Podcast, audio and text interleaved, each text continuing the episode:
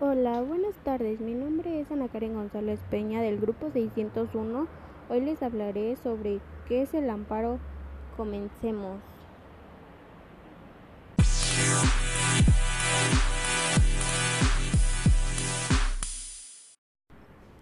Bueno, el amparo es la mejor opción de defensa que tienen los ciudadanos en contra de actos abusivos o ilegales de la autoridad que pueden poner en riesgo los derechos humanos que dicta la Constitución. Hay tres partes en el juicio de amparo. El primero es el agraviado o agraviados.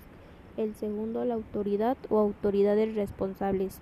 El tercero es perjudicados, pudiendo intervenir con ese carácter, como la contraparte del agraviado cuando el acto reclamado emana de un juicio, el ofendido o las personas que conforme a la ley tengan derecho a la reparación del daño, la persona o personas que hayan gestionado en su favor el acto contra el que se pide amparo.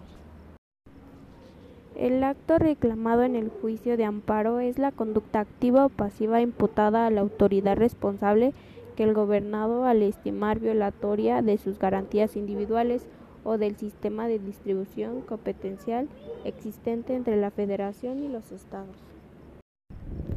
Existen dos tipos de amparo, el amparo directo y el amparo indirecto.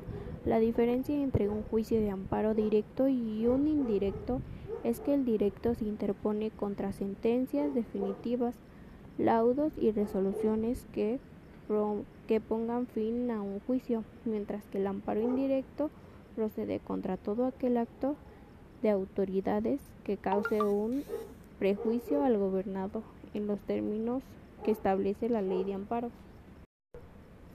Los principios que rigen el juicio de amparo son el principio de instancia de parte, principio de prosecución judicial, principio de agravio personal y directo, principio de definitividad, principio de estricto derecho y principio de relatividad de la sentencia.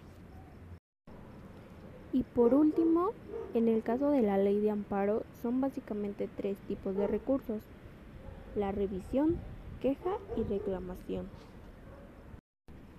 Bueno, eso es todo. Espero que les haya gustado y nos vemos en la próxima con más información. Hasta luego.